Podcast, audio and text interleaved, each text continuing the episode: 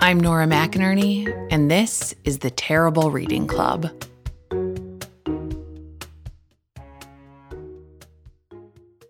I like to think of this as great books for terrible times, or about terrible times, maybe. And one of the most terrible things that I can imagine, and I have a particularly terrible imagination, a terribly good imagination, maybe I should say. Truly, I can just think of anything awful at any time, is something happening to my brain. My husband, Aaron, and stop me if you've heard this one before, he died of brain cancer. And as far as luck goes, he was basically the unluckiest lucky man I've ever met, or the luckiest unlucky man I've ever met. His tumor was in a part of his brain that didn't affect his personality or his speech or his memory, I guess, basically. Maybe just a blank spot, a part of his brain he didn't need. But I know a lot of people who weren't that lucky, whose brain tumors just kept snipping away at who they were until they weren't themselves at all. And it's obviously not just brain cancer that does this, it's dementia or a brain injury. Or, and this is one of those things like quicksand that I thought in my childhood was much more common than it is amnesia. Who gets amnesia? I thought truly not only that I should be on the lookout at all times for quicksand, for sinkholes, for some reason, lava. I lived in Minnesota, a very geologically sound place, if I say so myself. I really thought, like, you know, at any time, I could risk getting amnesia. I still don't know anyone who's ever had it, but our brains are important. Obviously, this is where we keep our minds, and our minds are where we keep ourselves. We are, I think, we are our minds. I remember taking Philosophy 101 and having like a mind blowing debate over this. Can I remember any other details? Of course not. But back to our minds and our brains, they are fragile. They are housed in our fragile little human bodies, bodies that can just break unexpectedly. And that's where today's author found himself the owner of a broken skull and a badly damaged brain. But you'd really never know it.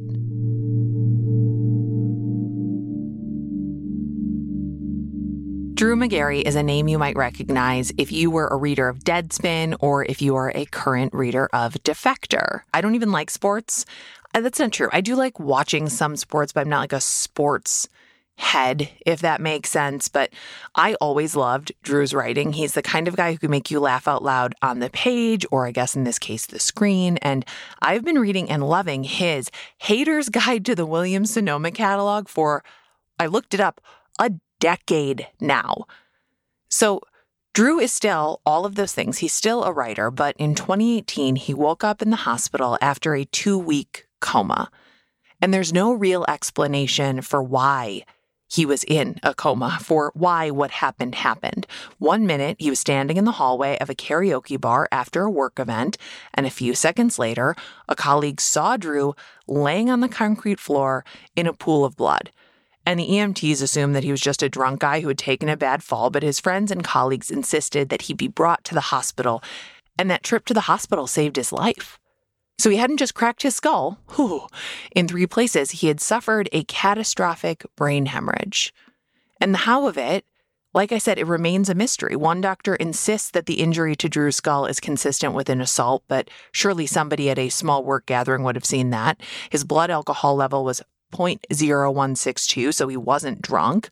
What happened afterwards was months and years of processing what happened and what was lost, because it turns out that your brain is really important, not just for storing your memories or your personality, but, you know, as the computer that makes your entire body work. Drew's book is called The Night the Lights Went Out, a memoir of life after brain damage. And it's a marvel not only that Drew lived to tell the tale, but that he retained his ability to tell it in a way that's, you know, not just scary, but also very touching and very, at times, funny too. So here we go. This is my conversation with Drew Magary. Also, a note that if you're listening with kids or if you don't just like swearing, this episode had a lot of swears in it.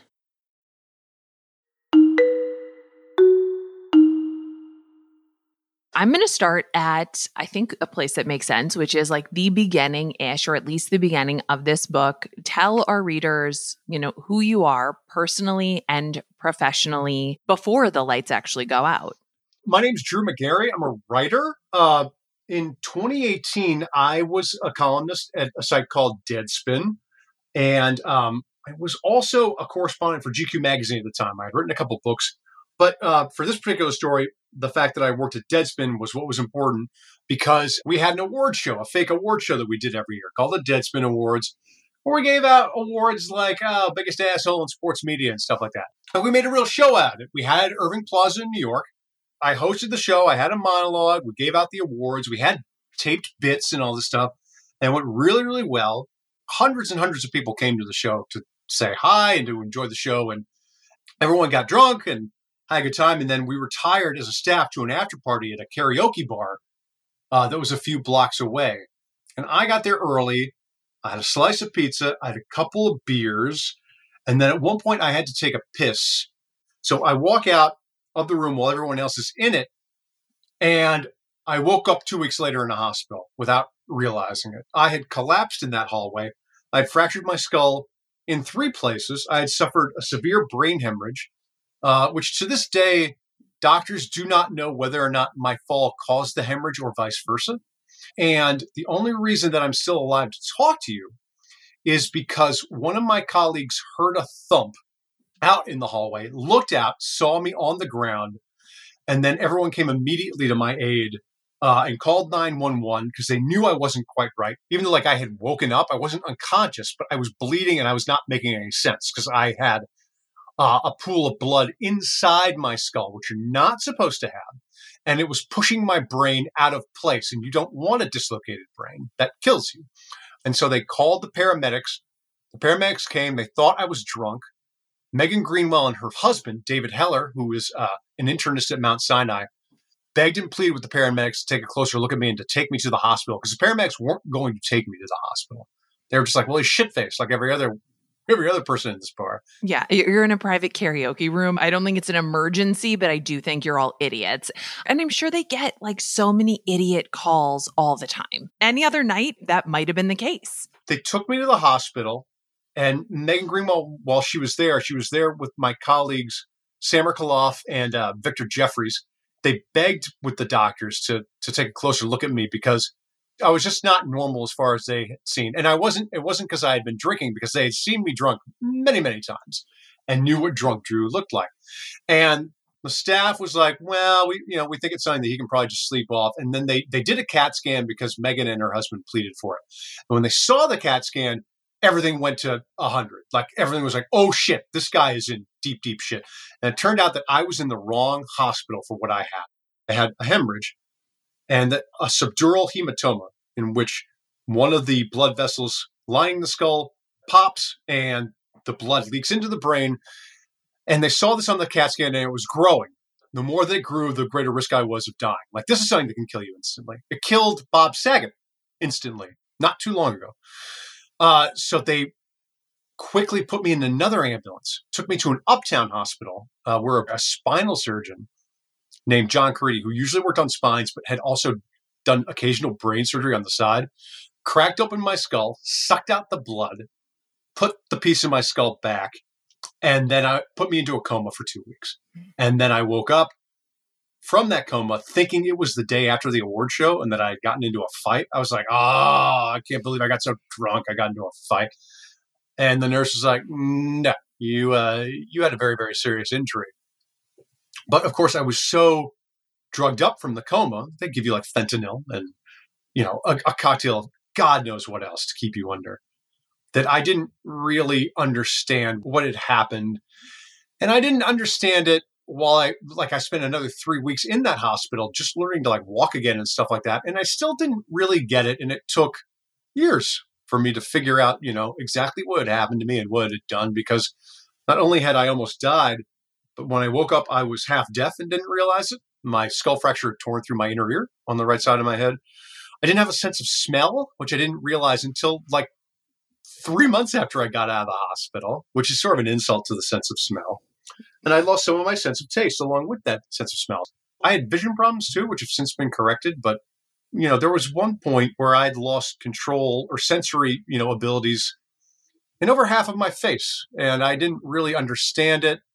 And I was angry. I didn't know why this had happened. And I was angry that it had. And I wanted to just reset it and I couldn't. And, you know, so the book is about my colleague saving my life, but then the time after that, when I had to learn how to essentially become this new person that I was forced into being. And I was able to do that because of my doctors and because of my wife and because of my children and, and the rest of my family. So it's it's been it's been a journey to use a cliche, but uh, it's it definitely qualifies for that cliche.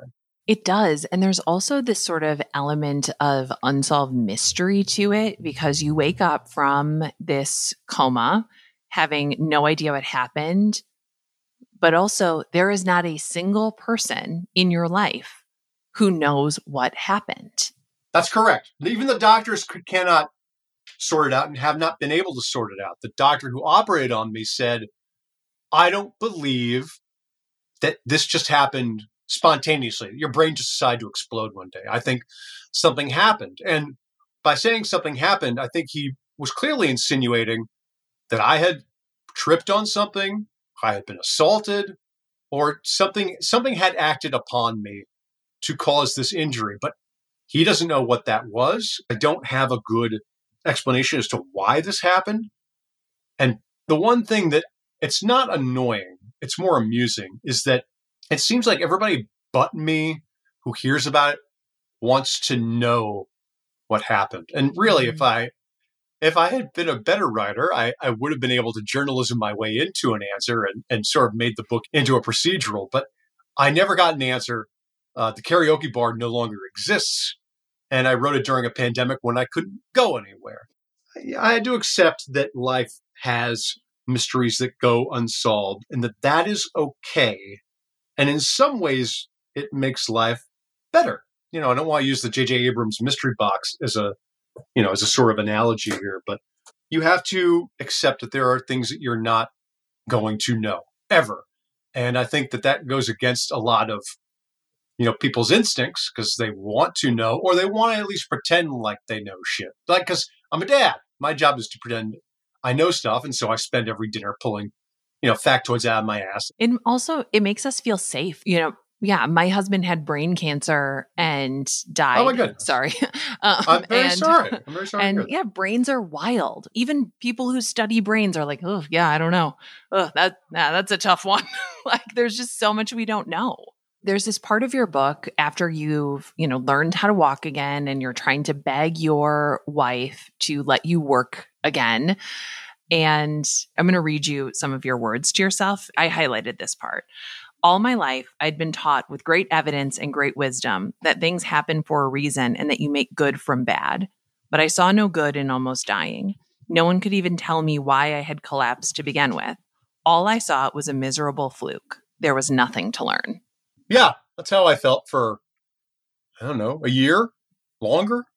Because it's like anybody else who has tragedy befall them, and the first thing they do is is they look up to the heavens. They say, you know, why me? Why did this happen to me?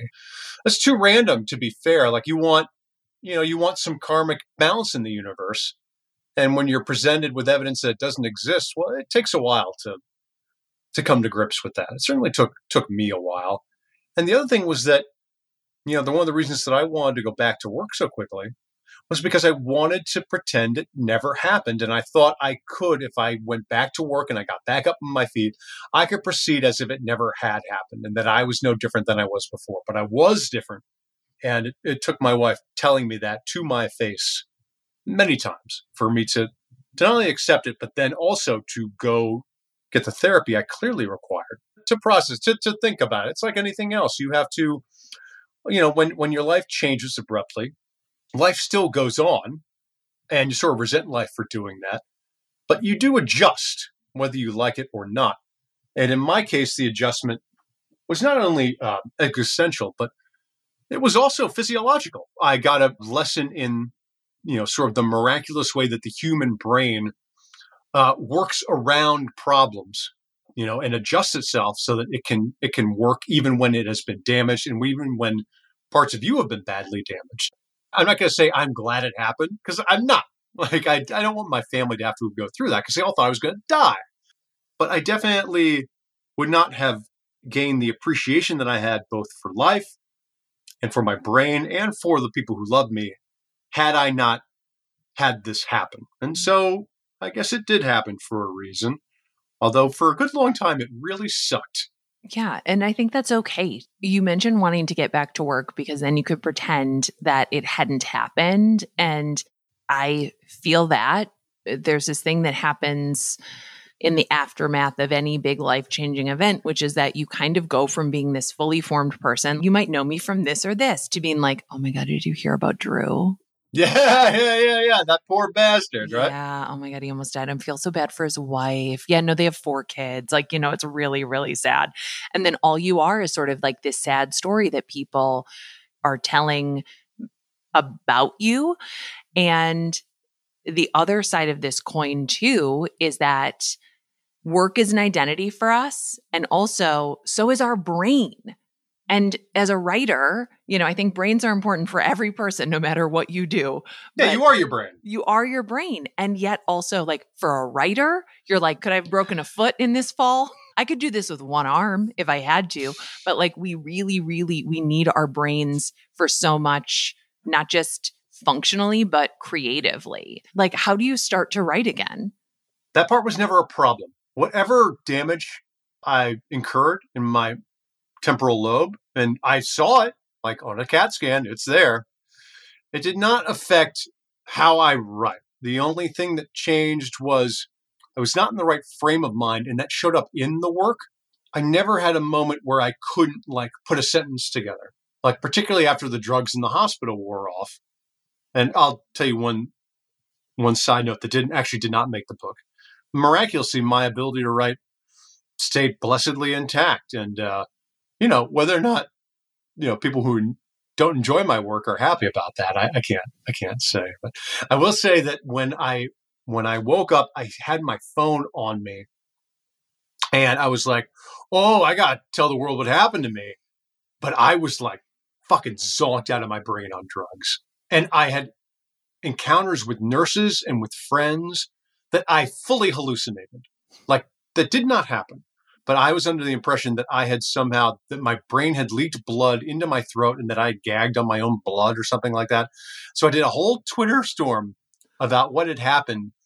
And, you know, my wife was on a crosstown bus that morning and her phone starts blowing up and everyone was like, Drew's tweeting, you have to get his phone away from him. She's like, oh my fucking God. Cause she had just left the hospital.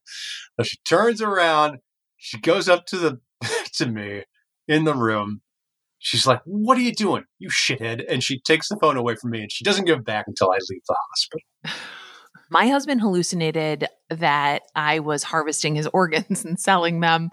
And I'm very glad he didn't put that on Twitter. But he was like, Why would you do that? And I was like, I, what? What did I? Yeah. Like, I was like, Huh? I, well, the other thing is that I had never, like, I had never done acid or anything like that. So I had no real experience with the reality of hallucinations. And even now, I have no real clear demarcation in my memory mm. of what was actually happening to me and what I thought was happening. Mm. I remember vividly an entire conversation I had with Megan Greenwell about whether I had screws in my head, like whether or not they put physical screws in my head. Because like it was like, okay, well, you know, will I set off an, a metal detector every time I walk through it? After that, I told Megan about the conversation. She's like, Drew, we never had that conversation. And I was like, well, you're full of shit because I completely remember it. She's like, Drew, it never happened ever. And that was just one example of it. Like I had remembered also Megan bringing me food with Barry Petchesky, who also worked with me at uh, at Deadspin at the time. And I thought I ate all of it. And they said, no, Drew, you ate one bite and you wouldn't eat the rest. And then you asked for tea and you, but you wouldn't like, you wouldn't sit up to drink the tea. You tried to drink it while lying flat on your back. And then you got mad at everybody because you couldn't drink. I don't remember yeah. that part of it. So it's it's a little bit terrifying to know your brain has that kind of power over you when it malfunctions. but it's it's a learning experience. That's Yeah. for sure. Our brains are so amazing and they're also so fragile. The human body in general is just this series of miracles and also so, so fragile. Like we are fragile, fragile creatures. It's frightening. If you think about it too much, it's very, very frightening. Well, you have to live under the impression that you're strong, that you can withstand things, because life puts throws a lot of shit at you, right? And you learn, you know, as you go through childhood and adolescence, that you're stronger than you think, right? When you're two or three and you get a, you get a boo boo on your knee, you cry, and it's like, oh my god, this is the worst thing that ever happened to me. By the time you're 16, you shrug it off. You don't give a fuck. But that sort of process, you know, that keeps going as you get older. You feel like you have to toughen up to get by. And while doing so, you know, you sort of put on the back burner notion that you are immensely vulnerable at all times. Like, I'm not going to get into a car and think every time about what automobile accident stats are like in the United States. That's not going to do me any good. I would just freak the fuck out. I wouldn't be able to drive my car, right? You don't get on a plane and think like, "Wow, we are uh, thirty thousand miles uh, above the ground." That feels unsafe. You have to just sort of suspend reality uh, to survive in the world. There's this part in the book where you are told that you have brain damage, and you have to sort of square what you think a brain damaged person is with the fact that you are brain damaged. Can you tell me about that? my thoughts about brain damage prior to the accident really revolved around like what I had seen in TV and movies, or like sort of any links I had to people who had gotten what I would consider to be more serious brain damage, like incapacitating brain damage. Like I thought of as incapacitating or just completely makes you incapable of taking care of yourself and certainly of taking care of others. When I was presented with evidence of that on the CAT scan, I kind of thought of it in that way. And I also realized there's no undoing that. Like mm-hmm. those blotches on my CAT scan, you can't take a some Windex and just wipe them away. They- They're there forever. And then also they have the, you know, of course, the, the terrifying prospect of growing. I am more vulnerable to having dementia or Alzheimer's now than I was prior to the accident. And I'm more vulnerable to it than other people with intact mm-hmm. brains. And all that came at me in one doctor's visit. And also, that was the doctor's visit where I was told I was half deaf forever.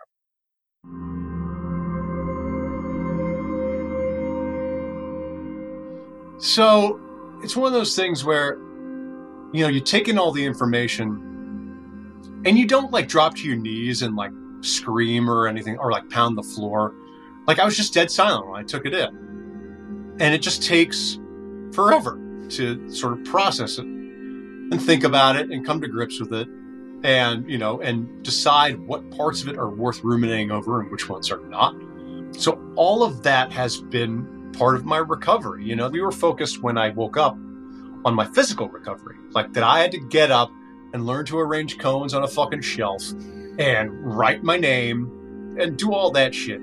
But you know there was the the spiritual part of that that you know doctors they can only help so much right? Like every case is different and and they have other patients they have to treat.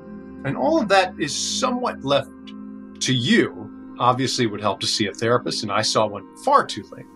But that is its own part of the process that takes much much longer and is in some ways more vital uh, than the physical recovery. We'll be right back.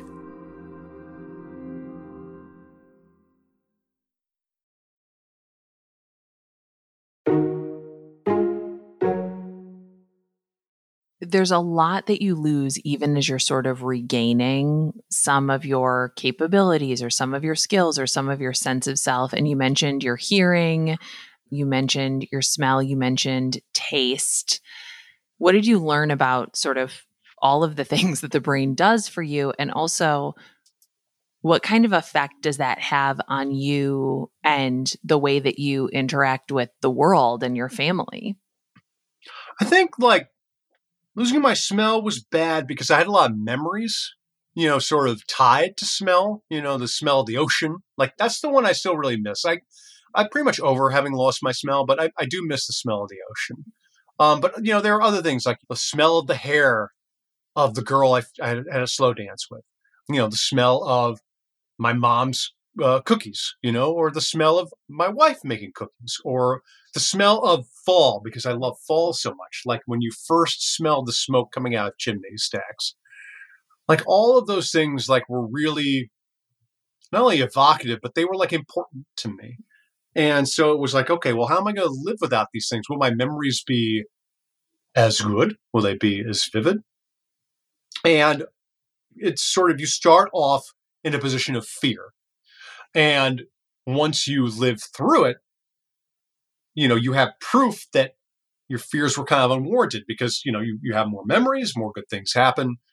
Whether you like it or not, you learn to live as someone who can't smell. Taste was actually a lot more difficult because I write about food. I love food. Like I loved food to the point where like I had to go to like overweight camp when I was a kid and stuff like that.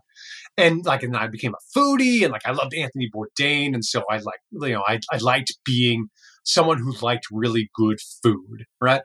And the fact that I couldn't smell that impacted my taste, but then also I got cochlear implant surgery in 2019 and was unaware because I didn't listen to the doctor when he told me this that you can lose part of your sense of taste during that operation because the nerve that goes to your ear from your brain also goes down the side of your face and works with your with your tongue to, to process taste. And I had lost you know a good amount of taste, and that really fucked with me, particularly in the beginning because in right after my surgery, I couldn't taste a fucking thing, and it was like, okay, well, I've been cursed by a sea witch, and if I never taste anything again, that's pretty much it for me. There's not there's not going to be much more pleasure in my life if I can't taste anything. But then some of that taste came back, not all of it, and I kept waiting for the rest of it to come back. But what happened was at a certain point, I let go of the waiting. And when I did that, my brain accommodated for it. And the way things tasted to me with a damaged tongue began to taste fuller. And I don't really know how to explain that without you know, injuring your brain too. Like it's hard to explain smell loss to someone who can still smell because yeah. they like they can plug their nose, but they know they can unplug their nose. Very, very recently, I was able to like start eating it again and sort of accepting it on its own terms, even though I hadn't recovered any of some of the taste buds that had been damaged, right? So like cereal tastes the same to me as like as it did a year ago. Mm and yet my brain thinks about it a lot differently and so it tastes better and that is very complicated and annoying and I, it's a long-winded way of saying i can enjoy cereal and ice cream again even though i thought they had been lost to me because i changed i reoriented my approach to how i think about them the parenting parts were especially touching because your kids have known these two really really different versions of you. So, can you tell me about the kind of dad you were before the accident, before the injury? I don't think I was as good of a dad as I imagined myself to be. I got very worked up over things. I didn't have a very long fuse, even before I got hurt. I have become so comfortable in my current skin that I don't think too much about how different I was before it. I used to think about that a lot, but I don't anymore. And also the other thing is that my wife, you know, tried her best uh, to shield the kids from what was happening to me. And that's very hard when you're in a coma and in a hospital. But she really did try her best. And there were a couple times where it broke through the kids. But, you know, even now, I don't think any of them quite understand how close I was to dying because they were not there for the initial sort of onslaught of both the news and everything that happened. You know, when, when it first happened, my wife, she sent the kids to school that day. And she said, you know, dad had an accident. You know, he's at the hospital, he's trying to recover, and we have to go up and see him. She stayed very general about that stuff because, you know, you try to explain that it's like he he's either not going to be able to process it or it's going to be so overwhelming and scary that he'll just freak the fuck out. So she didn't want that to happen. And so now I, I have to sort of educate them about what happened to me without freaking them out too much because I know it's still something that, you know, they're still kids. They still will ruminate on things you don't expect them to ruminate about. It doesn't surprise me that she sent your kids to school because it, you have this sort of tunnel vision into the one normal thing that you can control. And it's you're going to go to school and I'm going to try not to make you worry. And I'm going to go check out and see how horrible the reality is. But all you need to know is that dad's at a hospital, but it'll probably be okay. And it just like you sort of reach for some sense of control in the uncontrollable. And you know, we talked earlier about losing hearing, losing your sense of smell, losing your sense of taste. And there are parts in the book where, like, you're really angry and your kids can sense that anger. Yes, that's right. It took me a long time as an adult to understand what was going on in my mind. And, you know, I'm a college graduate. I was in my 40s. Like, I was someone who in theory, would have been able to grasp the stuff, but I had a hard time doing it. So imagine how hard it would be uh, for someone much, much younger, still going through their education and, uh, you know, their brains aren't fully formed. And what happened to me did not happen to them. So all of that makes it much, much harder, you know, to explain and to process and, and all of those things. So I think my wife did the right thing by keeping them on their routine is the way adults do when they're in grief, you know, that they will go back to work to distract themselves you know and so i think that that allowed us to elucidate what happened to me to them you know on a much more sort of staggered timeline where it's not as scary and it's easier to digest. And so far that's done well. And you know the other thing is that my youngest son himself almost died at 90 days old. And we've had to explain that to him a few times. And of course he doesn't remember because he was a baby. Mm. But you know like you realize that these sort of things are sort of lifelong mm-hmm. processes, which, you know, can be daunting at first, like, oh my God, it's going to take my whole life. And then you sort of adjust and you understand that, you know, it's just sort of learning as you go, and, and that's okay. I can't remember if I quoted this back to you the last time we spoke. So, one moment. Trauma is a vine, a parasitic entity that latches onto a thriving host and over time grows on and around it. It can take a while, even years, to make its presence fully known. It doesn't surround you all at once. What was the timeline for this trauma making itself fully known? And do you think it's still making itself known? I think that it has mostly made itself known because the fact of the matter is, I don't really think about it anymore. I don't ruminate on it. Like it feels very much like something that's in my past, which was my goal right away when I was in the hospital. Like, oh, I'm good. I'm going to leave this in the past. It's never really happened, et cetera, et cetera. And of course, the irony was that I only prolonged my recovery time doing that. And by sort of more analyzing what it did to my psyche and things like that, you know, that gave me the illumination I needed to be able to become comfortable with who I was and then move on from there. But you know, like it's true that the section that I, where I wrote about trauma, it takes time, it grows on you, it can be devastating, uh, and especially in quiet moments when no one else is around and you're just alone with your own thoughts. But the upside of that is that the more it reveals itself to you, the more you sort of learn about it, and the more you kind of learn to live alongside it uh, to the point where it does not dominate your thoughts where it once did. Had you been to therapy before this? No, I had not. So, what convinces you that therapy is going to be something that could be helpful? It was because nothing else had worked. That's what it was. The timeline is a bit fudged in the book. So, I did not go to therapy until the pandemic began.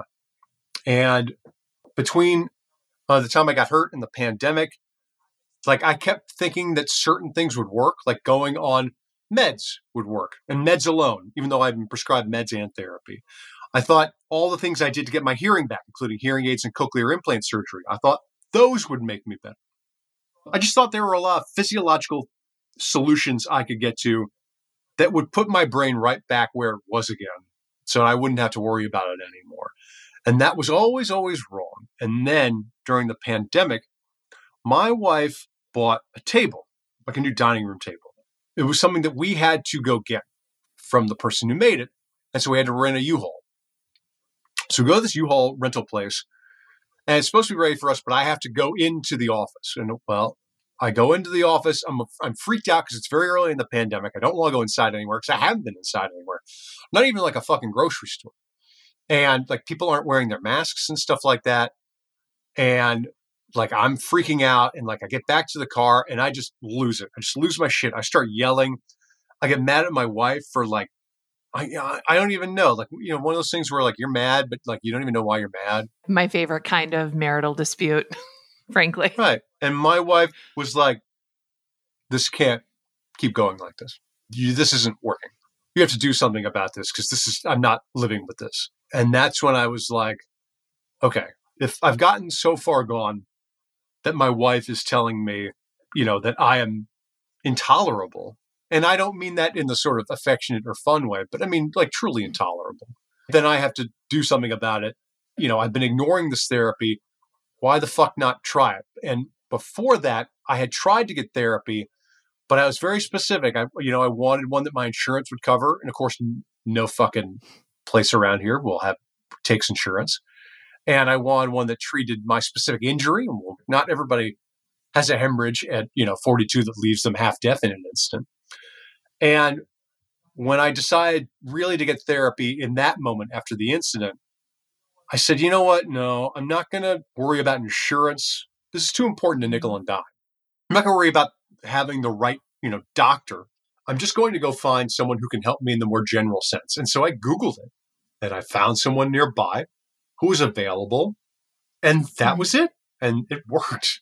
And my only regret is that I didn't do it sooner. My wife uh, amazingly has been much more uh, sanguine about. It. She said, you know, it was a process for you to get to that point. And I still feel as if I burdened her and my friends and my family with so much time of, you know, me being not right in the head. I feel like I could have fixed it so much sooner, but, you know, perhaps she was right. Perhaps this was the only way it could go.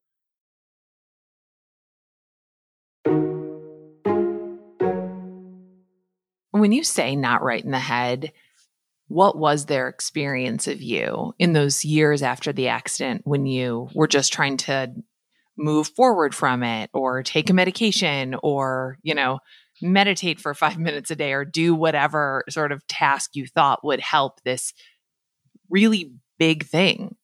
I wasn't predictable. I made everything about what had happened to me. If something bothered me, I would pull my wife aside for like a talk. Like, can we have a talk talk? Like, even though it was something stupid, like I didn't like how my daughter was loading the dishwasher or something like that. It wasn't necessarily the tone uh, that I took, even though I, I, could, I had problems with anger, but it was just the relentlessness mm-hmm. of it. It was just never ending. Just, I need, I need, I need, I want, I want, I want. And not being able to let things go when you really need to learn how to let things go, even if they're, even if they're bothering you. Um, because you're not going to be able to just keep doing th- other things that you want to do if you're stuck on these snags over and over and over again. So that's what it was like for them. I'm still a 45 year old dad. They still have to deal with my bullshit, you know, now. But now it's it's become much more sort of generalized dad crap. I mean, I imagine it's really hard, you know, for your wife, for your friends, for you even to understand like what's the injury and then what is your sort of reaction to it that was the problem was that I didn't have a good way of communicating what had happened to me. It's hard to make anybody feel exactly what you're feeling when they can't. You know, you you can't magically make another person half deaf or rob them of their sense of smell permanently so that they have empathy. They have to work hard to find that empathy. And you also have to work hard to understand that it's not going to be possible for them to have the closest possible empathy for your plight mm-hmm. that they that they can possibly have. It's not going to happen unless you, you know, unless you smash them in the head with a baseball bat. No, it's not going to do that to my family. You're like, now, now you all get it. Okay. Yeah, that would have been, that would have been problematic. Yeah. There's the initial trauma, which is the physical thing that happened to you.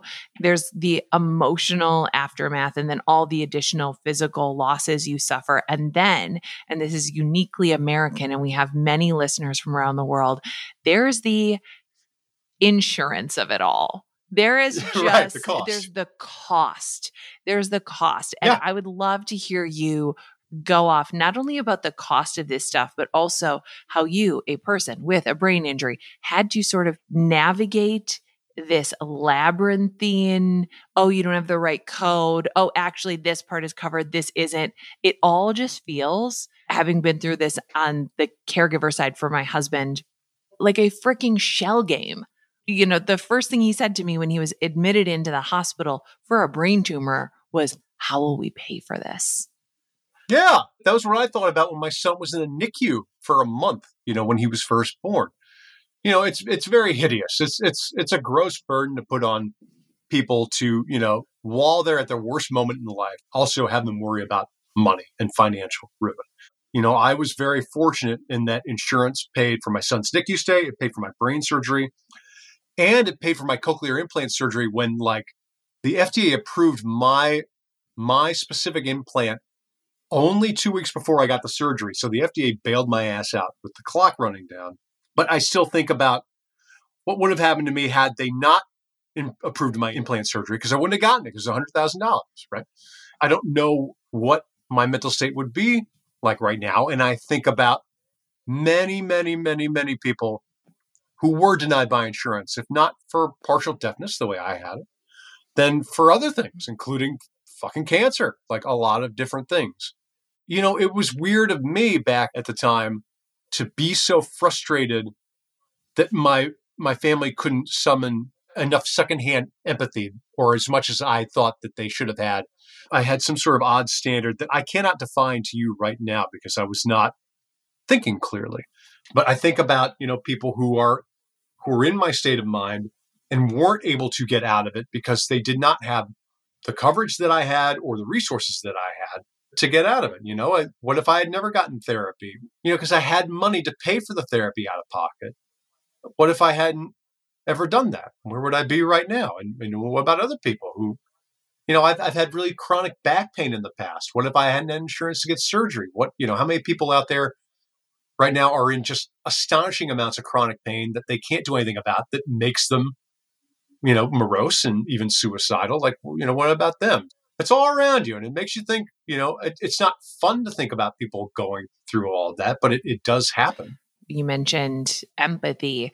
I think it's easy to forget when we're going through our own lives which are immensely frustrating with or without a tragedy or a brain injury to remember that every single person is carrying their own deep hurt or frustration or things that we have no idea about and that access to the things that help people get better is still really, really, really bad. Like it is still, you were a 40 something year old man before you like ever sought out any kind of mental health care, which is not unusual, not unusual, you know?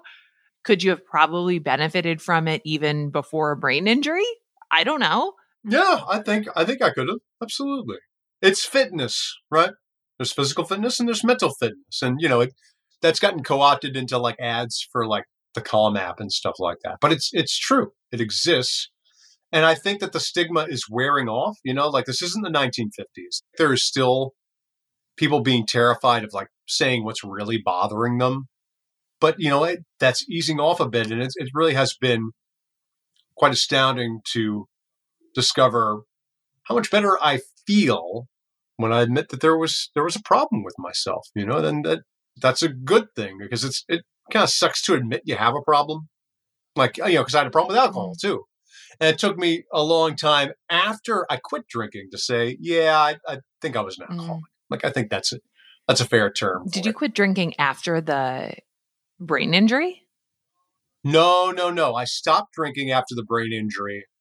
And I still don't know whether or not alcohol played a role in my injury, although I suspect it did. And I don't mean drinking that night. I mean a lifetime mm-hmm. of drinking. Like I drank a lot. Like I remember I told my wife, hey, you know, back in the day, I used to like take swigs straight straight from the vodka bottle or the whiskey bottle when you weren't looking. She's like, really? I didn't think I was all that smooth about it. Like I thought she kind of knew, but she didn't. And so it made me realize how frankly easy it was to sort of hide how much I enjoyed heavy drinking and that I did do as much drinking as I did. But, you know, I didn't, I was worried about labeling myself or that I didn't I didn't deserve the label. That was the weird one where it's like, was I alcoholic enough to be an alcoholic? Like I thought about it that way too. There's more than one way to be an alcoholic, and you can uh, you can still be a successful writer with a drinking problem, as I'm sure history has shown us. Yeah, yeah. I was a very I was a very functional alcoholic. Like I always was like, okay, I never drank in the morning. I was arrested for DUI in 2009. I never drank and drove after that again. So that gave me the idea that oh, okay, I I got control over this thing. I know when to not drink. But when I did drink, I drank a shitload.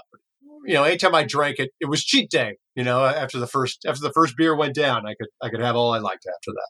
You know, I know if you have a brain injury, you're advised to not drink, right? You're advised to not, you know, ingest a, a chemical that kills brain cells. And you would be surprised. No, I had one doctor that my wife and my mother hated who said never drink again.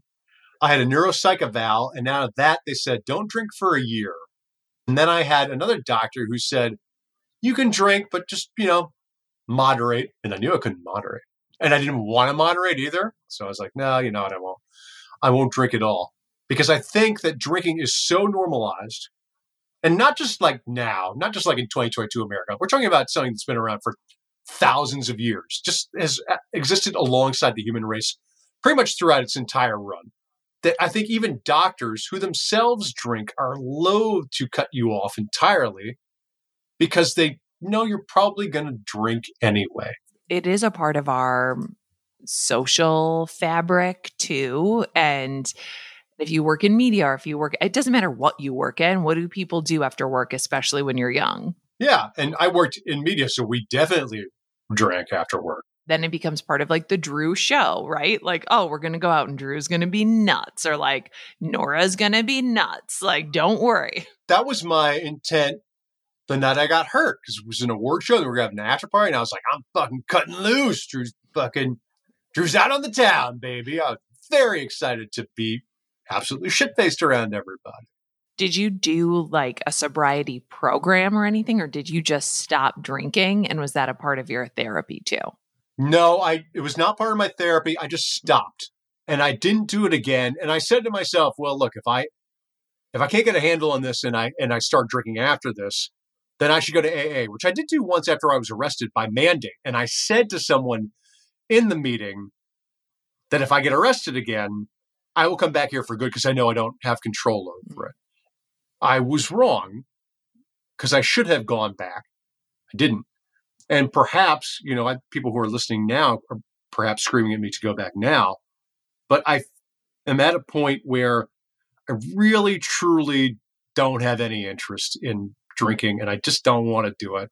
And I don't care. So I don't like, I don't get the shakes when I walk by a fucking liquor store or anything like that. We keep booze in the house. I never touch it. I don't care.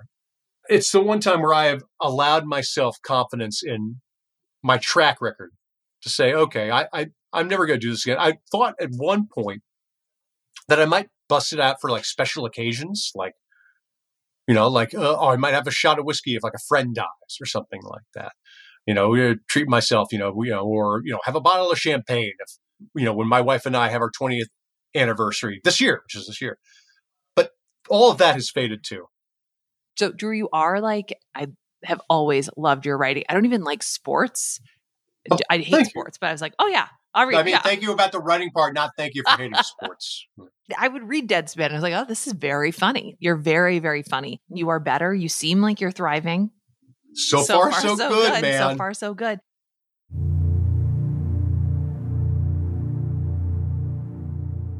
This book does not give you the answer to the medical mystery that is what happened to Drew's brain, but what did it give you? I think it gave me a lot of closure because when I interviewed my friends and family and coworkers for the book, they told me things about what had happened and what happened to them and how they felt that I did not know and had not known until I asked them. Because for a long time, I either didn't want to ask them because I didn't want to intrude on them with my bullshit, or I, you know, I was asking them mostly like, mostly stuff directly about like me presently, you know, because I was selfish. And by sort of sitting back and talking to them on the phone. As a journalist, when I when I interviewed them, I said, "Listen, when you answer my questions, try to pretend like you're not talking to me. Like pretend you're talking to a journalist. I know that's like, you know, that's obviously not easy to do because here I am. But you know, try to talk to me like you were talking to, you know, an investigator about it. And from that, they gave me a lot, you know, they gave me a lot of illumination that I hadn't had previously. And so it filled out the entire story and in that sense ended it for me. When you're at the center of what happened, which you are, it happened to you. It's so easy to get Right. wrapped up in your part of the story, but this is really Yep. something that happened to a lot of people. Yeah, I was asleep for all of it. So, you know, like they're the ones who had to deal with most of the bullshit. Oh, I got to be passed out. It's great. You can find Drew Magary's book, The Night the Lights Went Out, a memoir of life after brain damage, wherever you find books. We'll link that in the show notes, and you can find his writing, including The Hater's Guide to the Williams Sonoma catalog, which will make you laugh out loud, at defector.com, and we will link that too.